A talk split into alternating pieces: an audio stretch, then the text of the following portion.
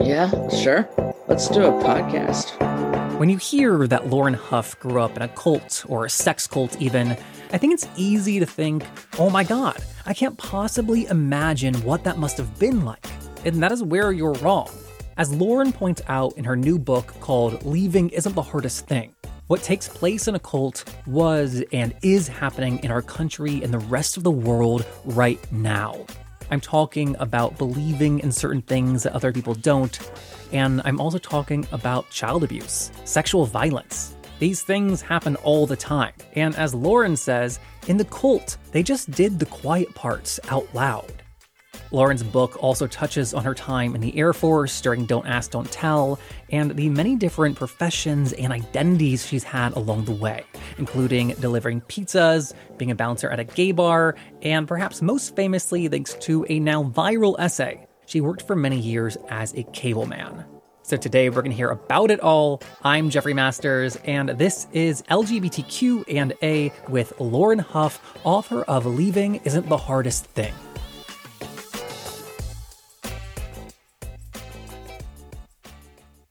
I want to start with your childhood. You grew up in the family, which is also known as the family of love, which is also known as children of God. And it was a cult. You know, reading the book, I discovered that I didn't actually know what that meant and like everything that that entailed.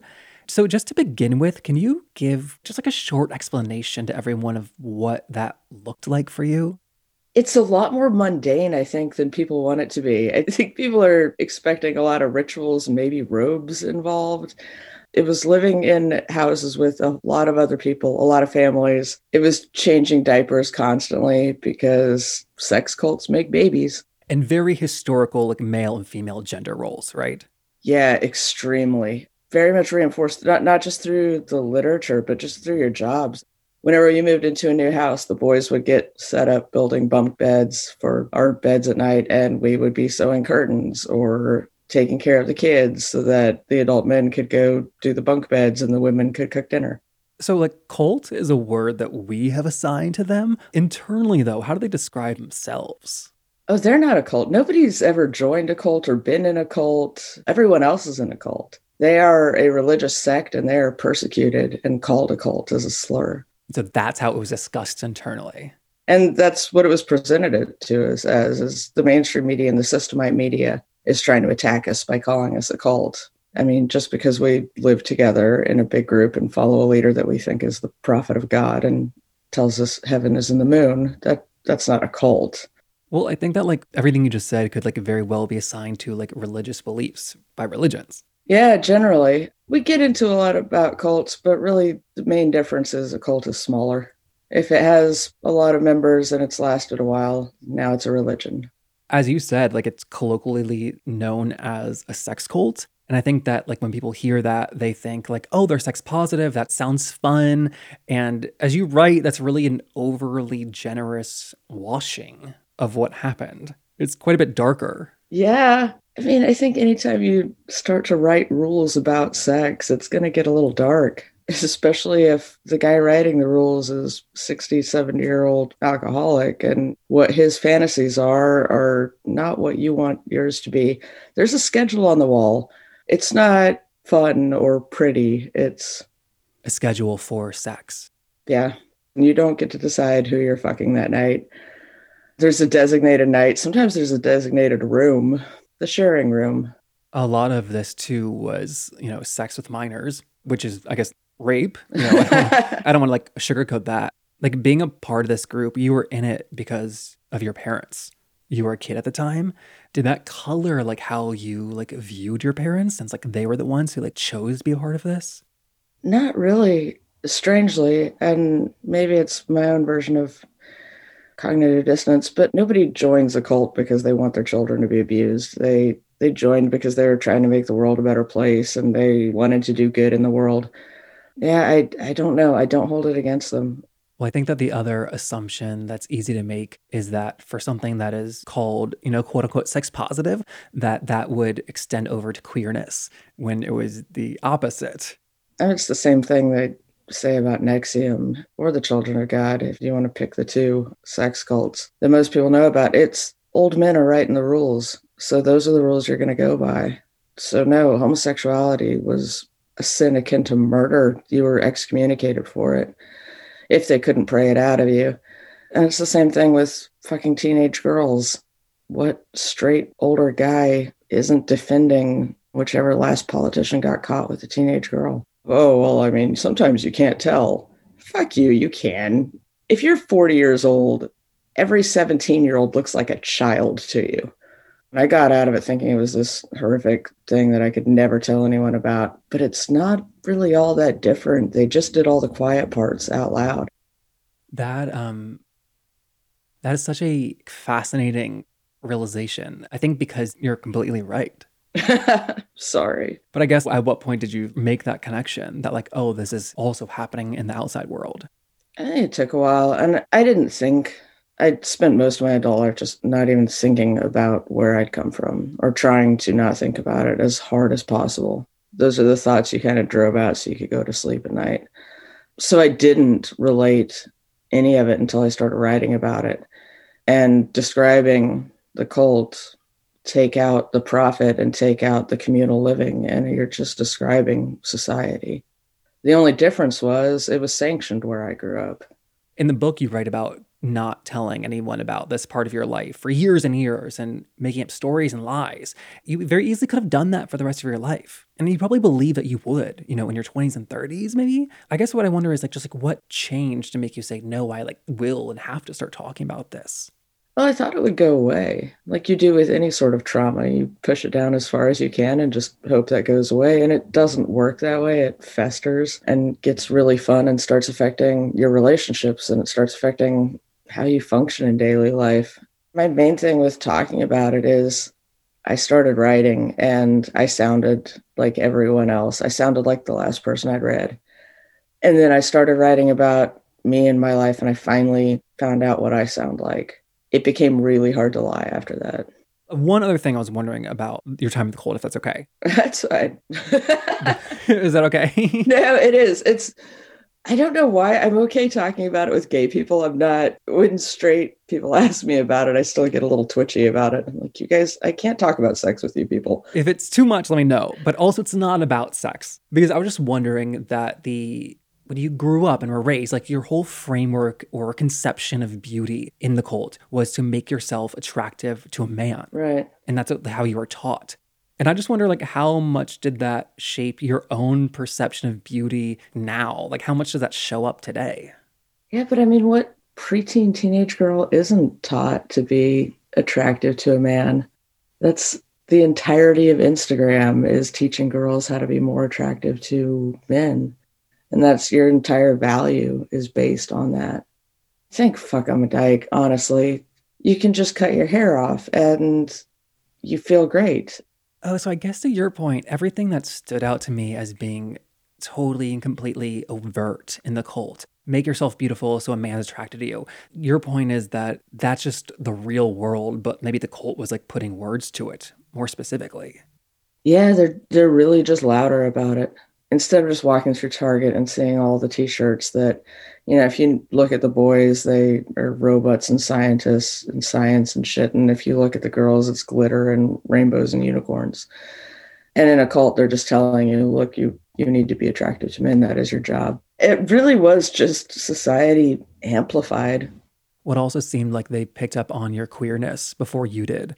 Yeah, I mean, you're going to stand out when you're the tomboy in a cult. I didn't really know what a lesbian was. I knew it was a bad thing, but I had no idea what it was. They, I remember a prayer meeting where they were cursing my lesbian spirit, and I was very confused. I wanted to look up who that was, where I was from. I thought maybe it was like one of their spirit worlds that I hadn't read about because yeah, they would randomly make up spirit worlds, and there was that was where your demon came from. But yeah, I had no idea what it meant. The, the other part of your story, growing up and after, was living in poverty. I think you wrote like devastating poverty. And I want to be clear to people listening that, like, I'm not saying that your family was broke because I think there's like a difference between like broke and poor. But you describe, you know, sharing a bedroom with 15 other kids at one point, asking people for money in the street. And I just wonder, growing up and not knowing any different, like, did, did you have any conception of how poor you were? No, I really didn't. I mean, I was always jealous of kids and their family out at the zoo and getting a snack and a treat and an ice cream and being spoiled. So you would see that and then you would try to sell them a poster for some change. And so yeah, there was like a little bit of envy of, for for other kids and I thought they had these great perfect lives, but I didn't really understand that we were poor. I didn't really have a concept of it. It's hard to even describe that now. I just didn't understand the concept of poor. When did you start to like when did that start to dawn on you? Pretty early on when we got out. You can't and I never tried. Like this isn't something I had to learn by trial and error. You don't tell other people about eating out of garbage cans at the back of grocery stores and that that's where your food came from. Oh, you make that mistake once and you learn really quickly. Yeah, I, n- I never made it once. I made a mistake once of eating the uh, the broccoli at a party. It was a basketball party at someone's house, and they had that tray of the carrots and the broccoli and the that you dip in the ranch dressing, and that's you know the healthy snack. And I was just chewing on broccoli, and one of the other girls on the basketball team looked at me and, "Did you grow up in a cult or something?" And it was you know just a stupid thing you say to someone, but I was horrified. I, I guess like all of these questions are like wondering like does that ever leave you you know growing up that poor does it imprint on you forever and i think the answer is like obviously yes in your case there's definitely an imprint you're never really comfortable about food comes in handy the pandemic started and i already had two weeks of food stocked up i don't feel safe if i don't have a bunch of cans of tuna and some rice and some beans i'm terrified of that no i don't think it leaves you i think it imprints on you and I don't know that it imprints on you well. I am terrible with money. I have no idea what to do with it. I don't know that I'll ever learn. I don't really understand money or the concept of it. It just pisses me off anytime I have to deal with it. So like you got a check for an advance for the book, like that first quarter. Like did you just like deposit it and leave it go or did you like go out and spend it? That first one went to I went to the dentist. I got super generous with my friends too. One friend got an air conditioner but yeah, it went to it went to bills and Dennis and everything I'd ignored for a while and vet bills, and then it was gone. I think of money as like a foreign language that you learn when you're really young, and if you don't, it's so hard to gain fluency. Yeah, it really is. I don't I don't understand it. How does growing up in that financial situation shape you in terms of the jobs and employment you've had? Because you've had every job in the book, every job in your book specifically. I mean, could you just like name like four of them like you were a bartender, you were a cable man famously. Yeah, bartender. I groomed dogs for a minute. I delivered pizzas. I worked in a fast food restaurant. I was a bouncer for a while. And then I was a bouncer again. I was a bouncer when I was writing this book. The cable guy essay I wrote sitting outside of a bar checking IDs randomly. And then when the essay blew up, I was sitting outside a bar talking to like producers and like, hey, dude, I need to see your ID. And then back on the phone the whole thing has been kind of a bizarre experience. I just do shitty jabs. And that's what you're assigned to in this country if you don't have an education. I was going to community college at the time to try to not have to do shitty jobs for the rest of my life, but I didn't really know how to do that even. I guess like my judgment reading the book was, oh, Lauren's getting jobs for survival, not enjoyment. But it was also like limited options, it sounds like. Yeah, it's limited options. It's survival. If you don't have a degree in this country and you don't have work experience at certain jobs or you don't have the connections, those are the jobs that you're going to be able to get. Well, I think that like Hollywood has given us the image of somebody who's an author and they publish a book and then they buy their mansion because obviously the book made $9 million. I think more and more we're learning that it's not a full time job to like be a writer. But I, I guess like I still think that there is a disconnect for people that you are, you know, a bouncer at a bar writing a book that is a book that's like incredibly well received too. Yeah. I mean, the only the only reason I'm able to do this, and the only reason I could quit my cable job and go to school and work as a bouncer again to get enough to get by, is I got VA disability because they finally recognized that anti-gay harassment or sexual assault might cause PTSD. So I get VA disability monthly. It was basically a writing grant. I quit my job and I figured if I lived very frugally, then I could write. And early on, when you did have all of these jobs that we named, I feel like that also like monopolized your time. Like, did you have that much time to spend writing? I didn't have much time to spend thinking. Yeah, I, I didn't have time to write I mean, that's kind of the problem in this country is if you don't start with a certain amount of money to begin with, you don't get to be who you are until you have enough money to be who you are. And time comes with that. If you're working to survive, you're not going to have a whole lot of time to think and write and read. And like get to be like in the frame of mind to like let that in. You wrote that during this time when you're working to survive that you're constantly stressed, you're angry, you're hateful. That doesn't make for a good like writing hour. No, it does not. Yeah, it takes a long time to wind down from work. If you're working those sort of menial jobs, I'd get home at seven, eight, nine o'clock at night, and there was maybe half an hour to try to unwind, and then I had to go to bed because I had to go work again. I think a lot of writers should maybe be a little more honest about where the money comes from, and that would help but it keeps a lot of marginalized writers out of the writing world. We are going to be the ones doing those jobs and not having the connections or the money. Well, I, I, guess people are like, oh, like Lauren's the outlier here. But we mentioned your viral essay about being a cable man. Th- that is how you got noticed and like were able to publish a book, right? Yeah. Oh, I, so I don't I don't want that to be I don't want that to be rude. I mean to say like you can't like build a career like banking on hopefully going viral one day, you know? Yeah. And no, I didn't take it as an insulting thing. I'm just wanted to go back to you can't. It's such a fucking crapshoot of what goes viral and when. That was the right day, the slowest goddamn news day when everyone was looking at their phones because they got tired of Christmas and hanging out with their families. Yeah, it's dumb luck that that went viral. You know, there was this moment after you left the Air Force or moving to DC. It kind of like broke my heart actually, because you were describing what you wanted and what you hope to find moving to DC. You want it not to hide your sexuality, to not have to like look both ways when you left a bar in case there was like a flying beer bottle aiming for your head. You wanted safety and community. When you have those things, it's easy to take them for granted. But I think it touched me because that's not something that anyone could say, like, you're asking for too much, Lauren. Yeah. I mean, there's the civil rights battle in a nutshell. These people are just asking to live their fucking lives. And god damn it, we're not going to let them. You lived out of your car for a while, eventually got a job working as a bouncer at a gay bar. Did you find those things there? Yeah, I did actually. Nobody starts working at a bar because their life turned out fucking awesome.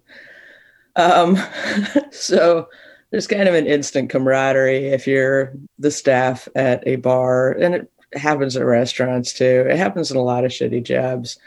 There's kind of an instant us versus them thing that brings you all together, especially gay bars, and it's why we still fucking need them. They have that instant family that's been built into the gay community forever. You know, they're the older gays who take you in for Thanksgiving when you don't have a place to go. It's a whole community. You said that people there had your back in a way that you never experienced in the Air Force. Yeah, it's the funny thing. You watch the movies and think that's what you get out of the military. Well, not at that time. Not if you're gay. I found it at a gay bar. Before I let you go, what is next for you in terms of life and like employment, making money? Like, are you going back to like a bar after all this? And like, and also what's next to you in terms of writing and like more work? God, I hope I don't have to go to a bar. Please buy my book so I don't have to work at a bar. Yeah, I was down. I was down in Austin recently, and my bar manager asked me if I wanted my job back, and I told him maybe. Writing is like a god. It's a gambling addiction. You sit there and you're like pulling the fucking handle and pushing the button, hoping for that feeling that you had that one time when you wrote something good. So you keep doing it, but it's not necessarily healthy, and you might cash in once or twice, but you probably won't. I was asking if you were going back to the bar after this because I think that it is so important for people to hear the truth of like this professional writer, Lauren Hough, who has her name on the book, what that actually looks like in her life. I mean, parts of it are really fucking cool. I don't want to sell this as something that's horrible. It's not all bad. It's just you're probably still going to be broke and you might have to get that bar job again. I don't think you make it sound like it's all bad. So I don't think you're doing It's fine. I'm, sure. Yeah, I'm fine with it. It's just keep your expectations about money low. That's all that is. Well, thank you for talking and being so honest today. Oh, thank you. It's been fun. I'm sorry. I think I'm in a weird mood. That's who you got. And that is Lauren Hough, author of the new book called Leaving Isn't the Hardest Thing. It's out now. And then, as always, if you enjoyed the interview, please leave a comment on Apple Podcasts. If you're in the app now and scroll all the way to the bottom of our homepage, you'll see the section where to do it there. Leaving a comment there on Apple Podcasts is really one of the biggest ways you can help support our show, and it's free. It is free to do, it costs you nothing. So, win win for everybody. But in all seriousness, doing things like that, as well as spreading the word to your friends, is really the biggest way you can help our show continue making new episodes. So, thank you so much for that. We're brought to you by The Advocate Magazine in partnership with GLAAD. I'm Jeffrey Masters, and I will see you next week. Bye.